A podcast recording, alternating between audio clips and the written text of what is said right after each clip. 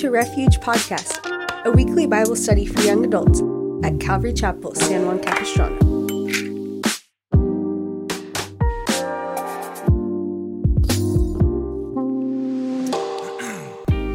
Cool.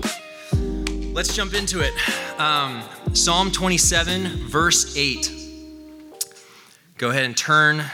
And uh, I know we've gone over Psalm 27 probably twice. This might be the third time we're going into Psalm 27 again. Um, but tonight we're just focusing on verse 8. So it's going to be a really fun study as we just tear this verse apart and dive really deep into it and use the Bible as a commentary on this verse. So here we go. Verse 8, chapter 27. It says, My heart has heard you say, Come and talk with me. And my heart responds, Lord, I am coming. Now, I'm reading from the NLT version. Those of you who have ESV or maybe NIV, it might say, You have said, Seek my face. And my heart says to you, Your face, Lord, do I seek.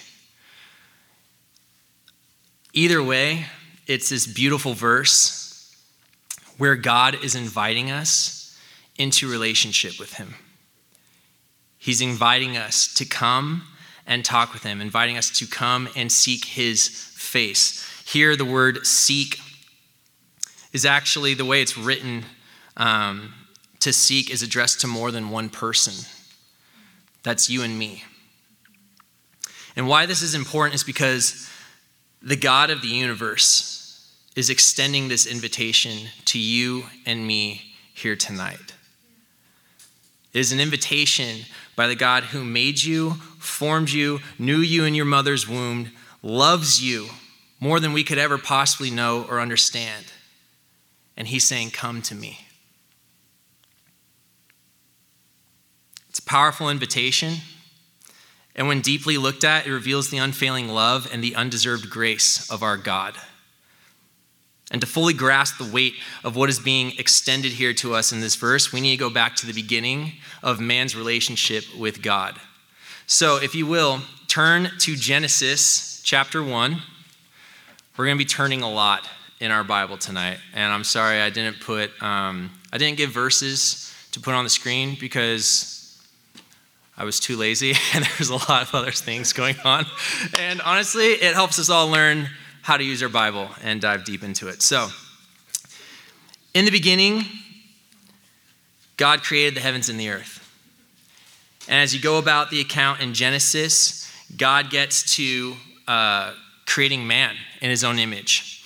In chapter 1, verse 26 through 31, it says, Then God said, Let us make human beings in our image to be like us they will reign over the fish in the sea, the birds in the sky, the livestock, all the wild animals on the earth, and the small animals that scurry along the ground. And so God created human beings in his own image. In the image of God, he created them, male and female, he created them. Then God blessed them and said, Be fruitful and multiply, fill the earth and govern it. Reign over the fish in the sea, the birds in the sky, and all the animals that scurry along the ground. Then God said, Look, I have given you every seed bearing plant throughout the earth and all the fruit trees for your food. And I have given every green plant as food for all the wild animals, the birds in the sky, and the small animals that scurry along the ground, everything that has life. And that is what happened. Then God looked over all he had made, and he saw that it was very good. And evening passed, and morning came, marking the sixth day. This was our beginning. It was perfect.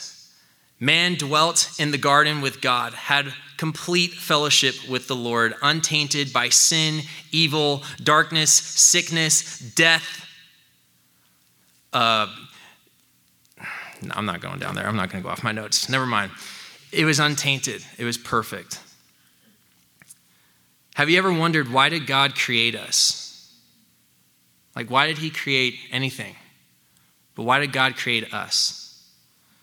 Put it simply, in Revelation chapter 4, verse 11, it says, You are worthy, O Lord our God, to receive glory and honor and power. For you created all things, and they exist because you created what you pleased. God created us because it pleased him. He didn't need to make us, he wasn't lonely. If we were never created or we ceased to exist this very moment, God would still be God. He would still be the same, he would continue on.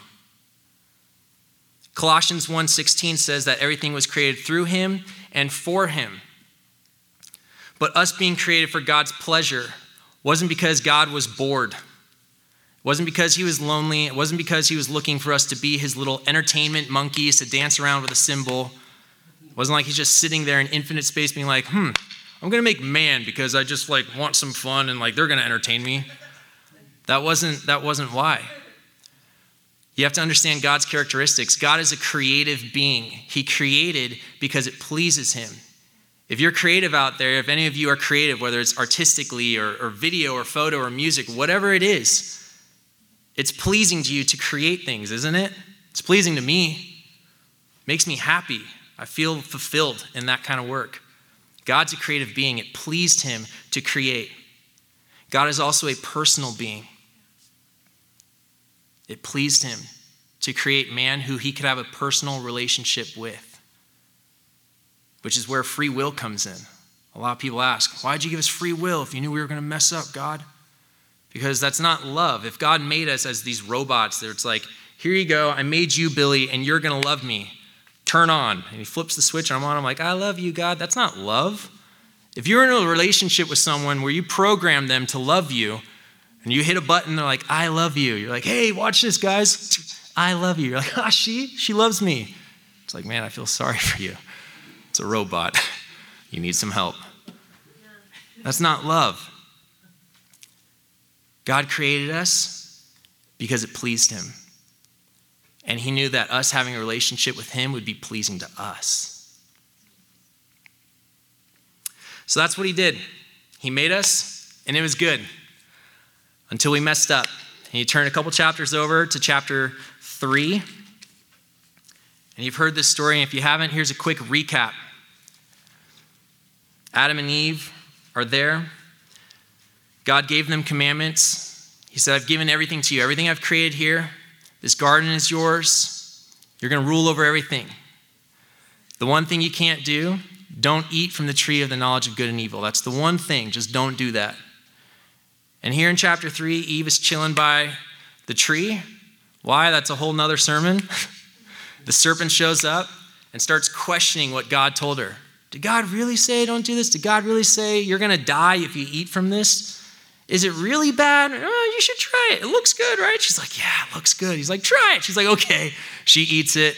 Adam's standing there. She's like, Hey, look, I ate it. He's like, Oh, well, I want some. Gives it. I'm paraphrasing. Okay, the Bible isn't this direct like this, but Adam eats, and it says at that moment, their eyes were opened and they were ashamed and they realized we're naked.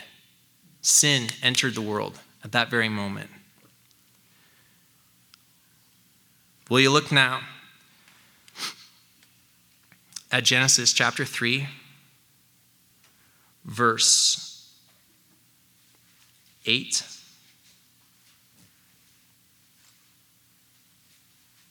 He said, Toward evening, they heard the Lord God walking about in the garden. So they hid themselves among the trees. And the Lord God called to Adam, Where are you? And he replied, I heard you, so I hid. I was afraid because I was naked. And as the chapter continues on, God gives out consequences for sin. There's consequences to man, there's consequences to woman, and there's consequences to the serpent and he banishes them from the garden. He puts a flaming sword around the tree of life because they're worried. God's worried, hey, they have sin, they have knowledge of good and evil. If they eat from this tree of life, that's not going to be bueno. So out they go. And sin enters the world, affecting man until, until Christ comes to die. But what I want to pause on here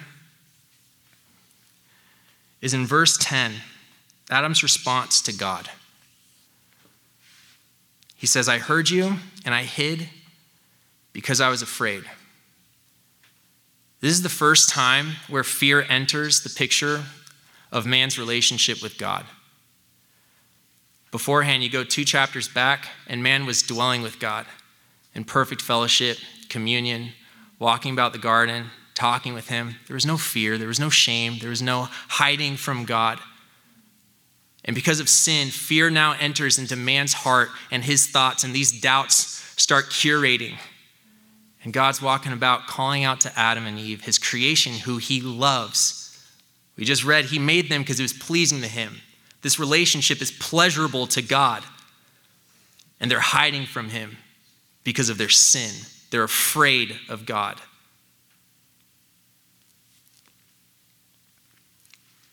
We used to have a dog named Trinity.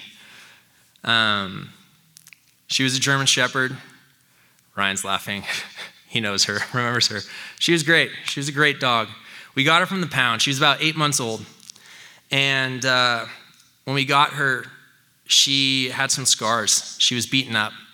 Her previous owner abused her and also had two pit bulls that attacked her. And so this poor little puppy, um, all she knew was abuse. And my dad picked her up and brought her home. And we were just kids, man. We loved on this dog. This dog was never going to know anything but love from our family. And that's all she did know. But because of those eight months of abuse from her previous owner and those other dogs, um, she struggled her entire life being afraid of us and other, uh, other friends and family that would come over. You'd go to pet her or go to give her a hug or just like pick her up, and she would cower every time. She would cower, she'd hide, she'd, because she was afraid. That's all she knew. And we had to constantly for her entire life be reassuring her that she's safe with us, that we love her, that's okay. And we did that by getting down to her level, eye level with her, and rather than coming over her, we would put our hand under her head and lift her up. Raise her up, letting her know, hey, you're loved. It's okay. You're safe. It's going to be all right. And that's how we had to treat her for her entire life. If you approached her any other way or you forgot to get down on her level and come down under her head and you came over her just going to pet her head, she'd cower. And as I was thinking about this today, that's very much um, our story with God. You see, it's because of sin that we have um, fears entered in to our hearts and our minds to where we're afraid of God. We're afraid of relationship with Him. We're afraid of this invitation where He says, Come to me, talk with me, seek me. We go, ah, I, I can't, I can't, I'm scared. Because He's a holy God and we're sinful beings. And holiness and sin don't mix well. But as I was thinking about that, just that story of my, my dog, it was um, it ministered to me because that's what Christ did for us. He stooped down to our level to pick us up love on us and show us, hey, you're loved. I love you. And maybe that's a word for one of you guys tonight. I think it's just a healthy reminder for myself. You know, we hear this all the time God loves you. And we become um, dull to that, sadly. It's the most powerful truth in the entire universe is that God loves you. And we so often, I so often, I'll speak for myself, take that for granted. But God loves you. He showed it through his son. He shows it every day just by his grace, the breath we have in our lungs. He loves you. Anyways, as we continue, looking at sin and the effect of sin on man's relationship with God, as you read through the Bible, um, the Old Testament, even into um, the New Testament, there's so many times where throughout God's word, God confronts man, and man's re- response is fear. Um, whether it's God himself confronting man or an angel of the Lord confronting man, the first thing they're usually saying to man is, Do not be afraid. Why? Because they're afraid. In Exodus, turn to Exodus. Let's go to Exodus chapter 20. This is a good one, it's powerful.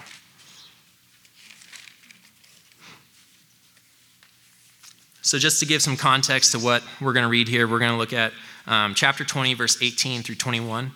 Um, God was using Moses as a mediator to speak to his people, the Israelites. Um, and he tells them, hey, gather everyone around, purify themselves. Um, I'm coming down on the mountain and I'm going to speak to you all. And uh, he comes down on the mountain. There's thunder, there's clouds, there's lightning, there's smoke. There's, it's this crazy scene where it's like, if it was a movie, you'd be like, oh my gosh, this is like the end of the world kind of stuff. So God comes down on this mountain and he's speaking to the people.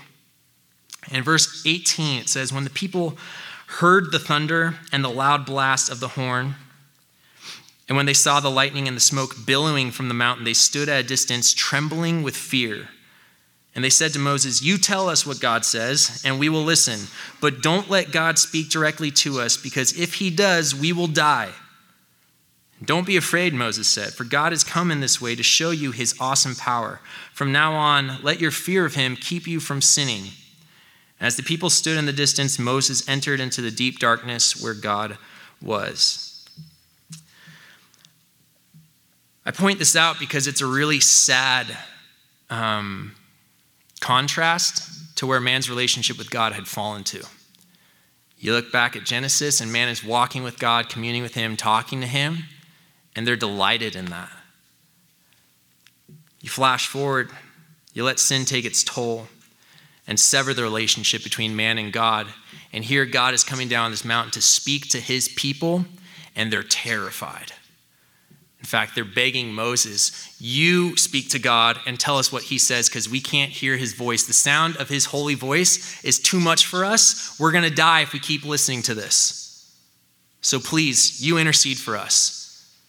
Which is really cool because Moses is like this archetype for Jesus, and that's a whole another thing. But as you continue on, it's because of sin that God had to appoint high priests to go into the Holy of Holies to offer sacrifices for the people. And I point all this out because when you study this and you look through the Old Testament, you see just how much our sin has depraved mankind and how much that's affected our relationship with the living God. But praise God that today, this isn't our current circumstance.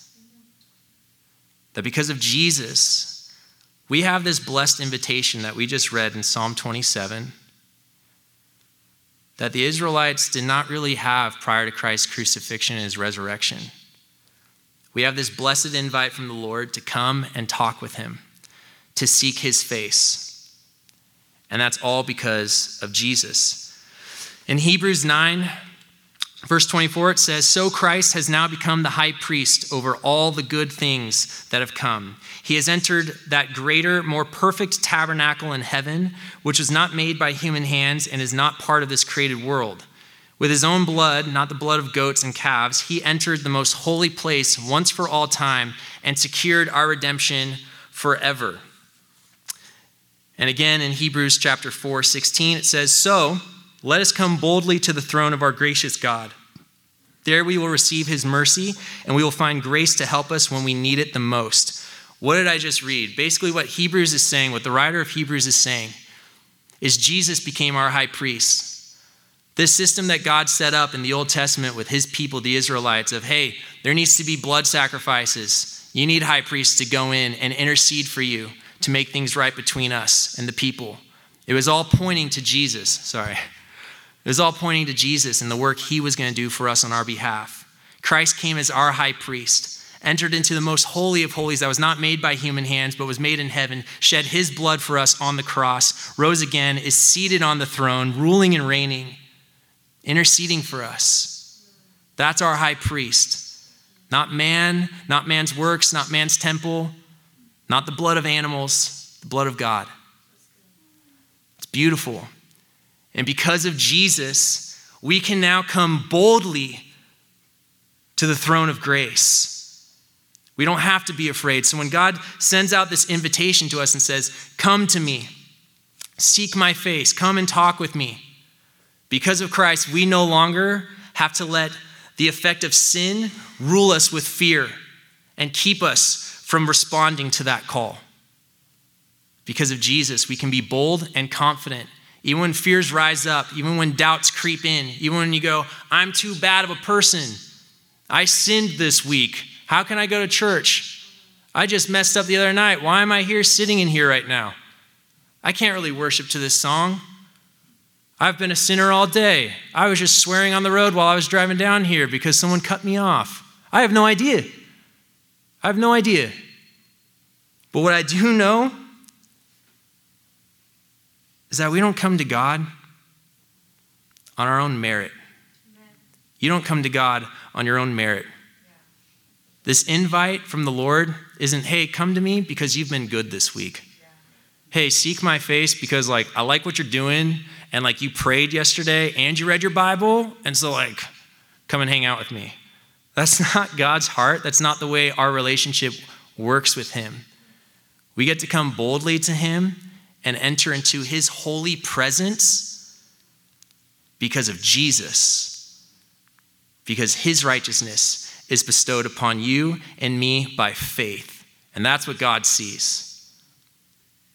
I'm getting sidetracked here, but the Bible says that your own righteousness, my own righteousness, is filthy, dirty rags. So, whatever you came in with tonight, if you were thinking, like, man, I'm a good person, or you start going on like the streak where, like, oh, yeah, man, I've been a good Christian. I read my Bible. I got my Bible streak going on my app. Woo! God says, that's, that's great. But if you're counting that as like your righteousness, it's filthy. It's filthy rags. That doesn't, that doesn't do anything. You need the blood of Jesus, you need his righteousness. It's just his grace. Do you guys see, as I talk about this, why this invitation from Psalm 27, verse 8, is so powerful? In recap of this quick summary of our relationship with God, it's powerful because God made us. We ruined that relationship. We could never fix it. Only God can, and He did. And then He still extends the invite to us because He loves us that much. Do you see how it's just a, a glimpse of how powerful, how miraculous and wonderful His love is for you and me? His grace that's undeserved. That's all it is. It just comes down to His grace. You and I can never earn it, we can never deserve it. It's just His grace. So, who then is this invitation for? Now we're really going to start turning our, our Bible pages. It's going to get good. It's for everyone. God invites us all to draw near to Him. The gospel is for everyone. John 3:16, what does it say? He gave it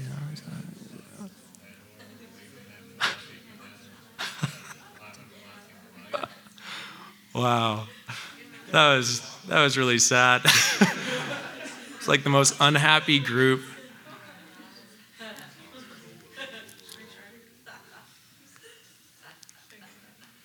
Listen to this. God so loved the world. That's you, that's me, that's everyone. That's the person you don't get along with. That's the person that has hurt you deeper than anyone ever could. That's the person on the news where you go, oh my gosh, what a wicked, evil wretch of a man or a woman. They need to go to hell. That's the world that God loved. And when you look at those people who do these heinous things or these evil things, and you go, wow, You don't deserve God's love. Guess what? You and I are viewed in the same category as those people by a holy God. So, consider this God so loved the world that he gave his one and only Son so that everyone, you and me, and those people, where you go, how? Anyone who believes in him will not perish but have eternal life. Do you know what it says after that in verse 17? We do such a great job memorizing 316, but what do we what does verse 17 say?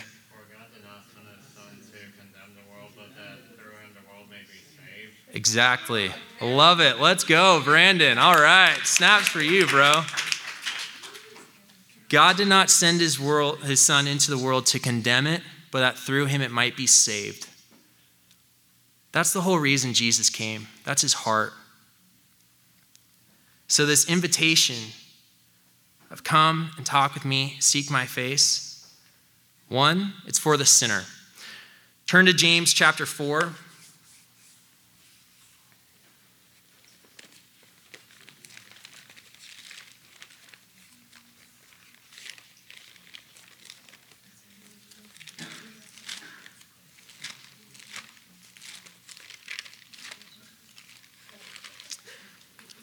James chapter 4, we're going to look at verse 7 through 10. It says, So humble yourselves before God. Resist the devil, and he will flee from you. Come close to God, and God will come close to you. Wash your hands, you sinners. Purify your hearts, for your loyalty is divided between God and the world. Let there be tears for what you have done. Let there be sorrow and deep grief. Let there be sadness instead of laughter and gloom instead of joy. Humble yourselves before the Lord, and he will lift you up in honor. This is a call to the sinner. This was a call to you and me before we came to Christ and we were just living in sin and darkness. It was a call to humble yourselves. So when God extends that invite to the sinner of, hey, come and talk with me, seek my face, it's Humble yourself. Leave behind this sin, this lifestyle of darkness, these chains of bondage and slavery to death. Leave it. This jail, prison cell that you're living in, I've opened the door. Walk out. Come and talk with me. It's to the sinner. Number two, this invite is for the skeptic.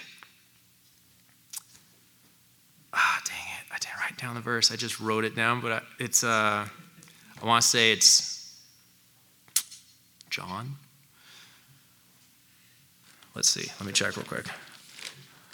Let me check real fast. Sorry, guys.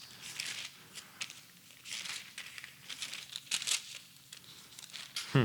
It's one of the Gospels, and I forgot to write down which Gospel it was. That's okay, whatever. It's for the skeptic.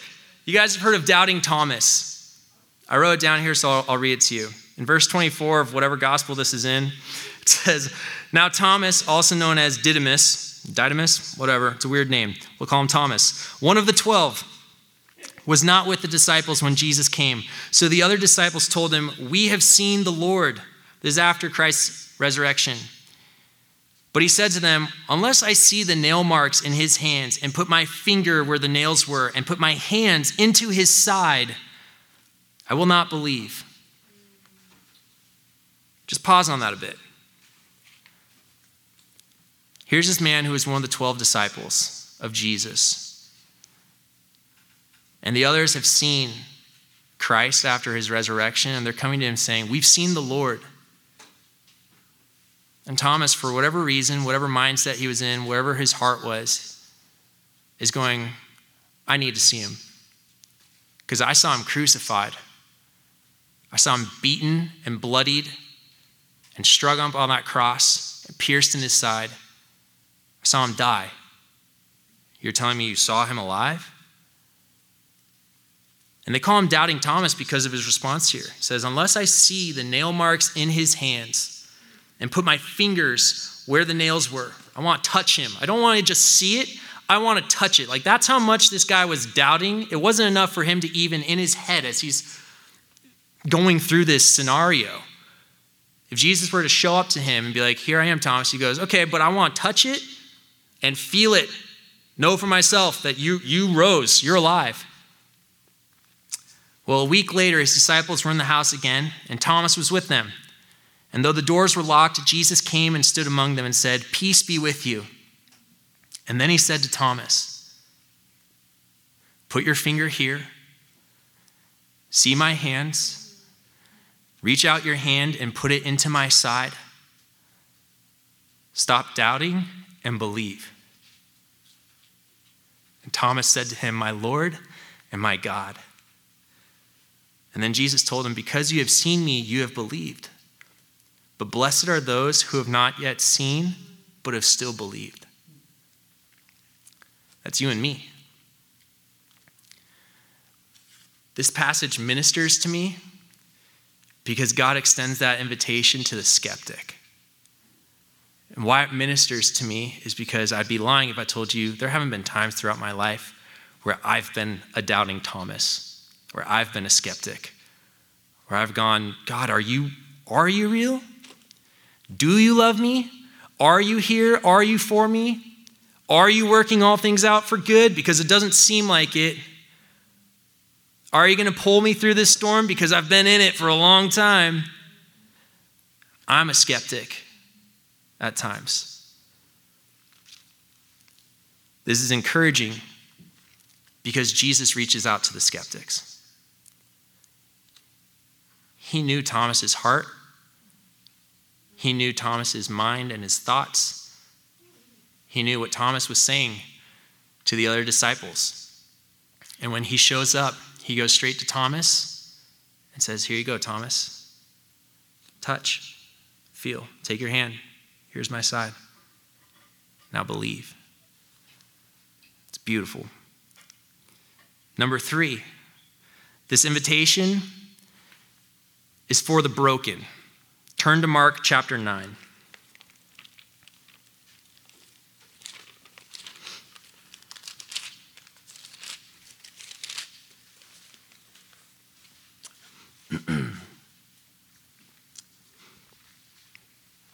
Mark chapter 9, verse 14. It says, At the foot of the mountain, they found a great crowd surrounding the other disciples, as some teachers of religious law were arguing with them. The crowd watched Jesus in awe as he came toward them, and then they ran to greet him. What is all this arguing about? He asked. And one of the men in the crowd spoke up and said, Teacher, I brought my son for you to heal him. He can't speak because he is possessed by an evil spirit that won't let him talk. And whenever this evil spirit seizes him, it throws him violently to the ground and makes him foam at the mouth and grind his teeth and become rigid. So I asked your disciples to cast out the evil spirit, but they couldn't do it. And then Jesus said to them, You faithless people, how long must I be with you until you believe? How long must I put up with you? Bring the boy to me.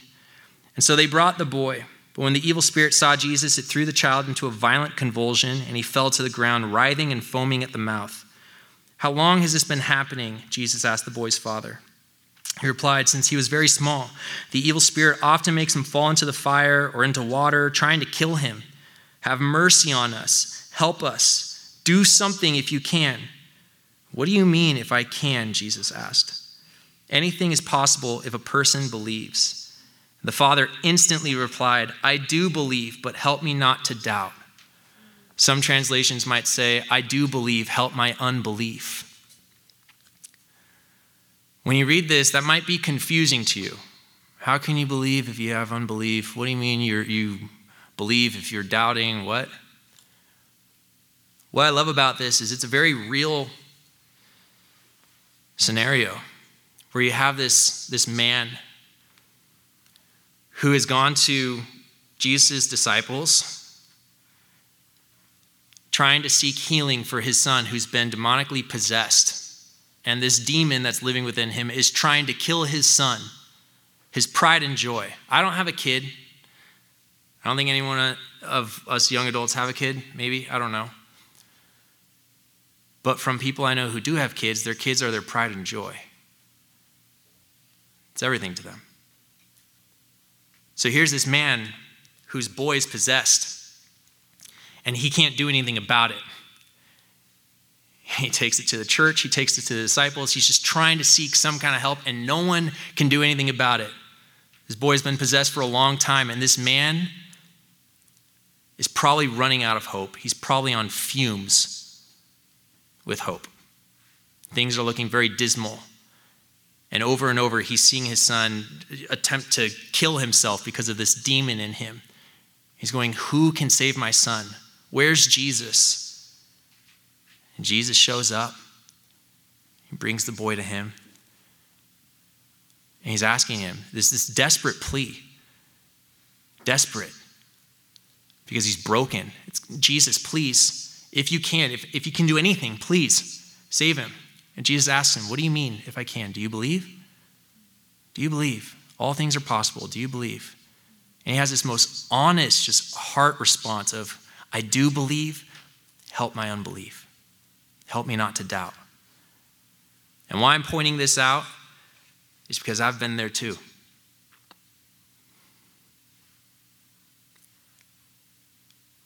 Many times where I've been broken and my hope has been running on fumes. But I'm thankful that God is a God who invites me to come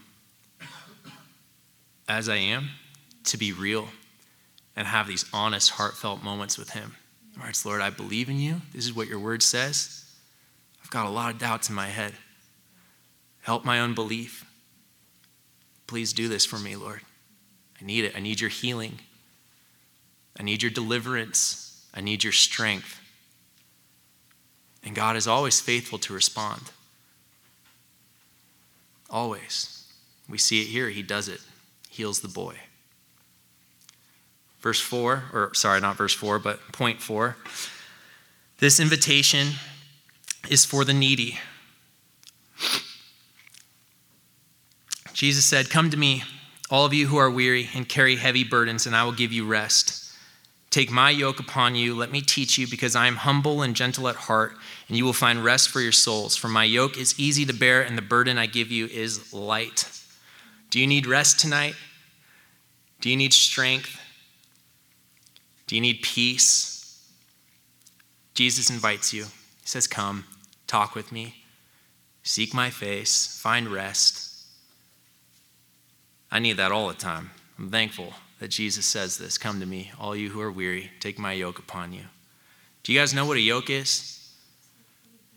For a bull. Yeah, have you guys seen that on like farms and stuff where they like put like little, I don't know, carriage carts or whatever, and they put like the giant wooden thing around the bulls or the cows or whatever, and they're like, yeah, go. And they're like pulling this like big giant like thing behind them. I don't know, I'm doing a bad job. I'm not a farmer, but hopefully you get the image, you know? It's this beautiful imagery where Jesus is saying, hey, we've all got these yokes around our necks. We're all carrying some kind of burden. Some might feel it more than others. Yours might feel more heavier than someone else's tonight. Jesus is saying, hey, take my yoke upon you. Link yourself with me. Walk with me. Come to me. Let me carry this with you. Because my burden's light. Rest in me. And point five, this invitation is for the child of God. Jesus called a little child to him and placed the child among them. All these people are around. He said, Truly I tell you, unless you change and become like little children, you will never enter the kingdom of heaven. Therefore, whoever takes the lowly position of this child is the greatest in the kingdom of heaven. Do you guys know what that means? Jesus calls us to become like children when we come to him. Why? Think about it. When you were a kid, when I was a kid, oh my goodness. I had such an imagination when I was a kid.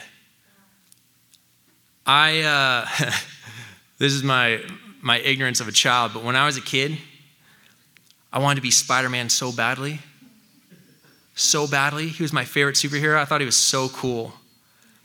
That no joke, whatever. I was a kid, all right? I would pray, God, in my bed. I'd be in like my like fire truck bed. I'd be like, God, will you make me Spider-Man?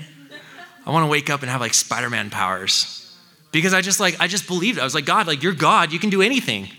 Like you can make me Spider-Man. I know it's, you know, fake and fictional, but like you could give me superhero powers and I could like go help people. Probably not in Orange County. Like my, you know, web slinging abilities aren't going to do me much good. I have to move, like move to LA or New York City or something. But like I had a plan at like six years old. Like God, make me Spider-Man. That was my prayer. And I would wake up, and I would literally like wake up, and first thing I would do would be like, I'd be like, ah, all right, I'll pray tonight. like hope for the best. I share this silly story because God wants us to have that childlike faith with Him. Not so that you can become Spider Man or, or whatever, but having that childlike faith eliminates any of that fear that sin might bring up in your heart or your mind that says you can't go to God. When you're a child, even when my parents were upset or I did something wrong, I was really blessed to have parents that, that loved me and reflected Jesus to me. I know that's not everyone's story here tonight. But I did have parents that reflected God's love to me. And I could do something wrong. I could have gotten soap in my mouth because I said something bad, or I got a spank because I did something bad. And I'd be sad and like upset, like, ow, why'd you do that? It was because I was being reprimanded and corrected. And then they could like call me to them and be like, come here, let me hug you, let me love you. And I would go to them and just fall in their embrace. That's how God is with us. That's his heart for us tonight. When you sin, when you mess up, if you feel like, man, I've blown it, or I've, I've gone too far, or man, look at my past. God isn't lording over you with his arms crossed, going like, bummer, you did it. I'm over it. He's bent down at our level, saying, Come, come to me. Make yourself like a child. Have that childlike faith. Trust in God's love. Trust in Jesus. And so, in closing, now that we've looked at this, how do we come to the Lord? How do we do this? How do we respond to this invite? Well, we come by faith in Christ. John 14, 6 says, Jesus told him, I am the way, the truth, and the life. No one can come to the Father except through me. So if you're responding to that call, you come by faith. And secondly, we come as we are honest and humble. It was like Bren was teaching just a couple weeks ago. Be honest with the Lord. He already knows it. So, whatever you think you're going to be hiding from Him or just not disclosing it, He already knows it. Let Him have it, give it to Him. Psalm 145 18 says, The Lord is close to all who call on Him. Yes, to all who call on Him in truth. It's an invitation of love and grace. As I close up, I just want to share one more story. I heard a pastor one time talk about, um, he did a sermon on Moses and the Israelites and was comparing it to the church today. And it's kind of applicable to what we're talking about tonight, so I'm going to share it. But he was talking about how back in Exodus and through the Old Testament, as Moses was the mediator for the Israelites between man and God, you know, they looked to Moses as God. They would look to Moses, they would listen to Moses because he represented God to the Israelites. What he said, this is from God. This is what we're going to do.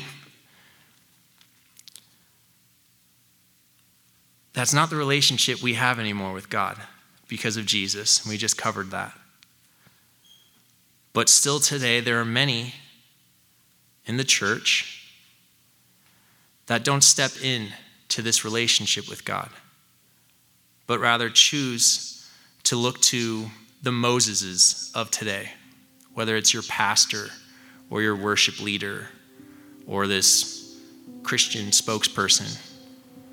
And you look to them for your help or your answers or your truth rather than just stepping into that relationship with Jesus on your own. That's why he came.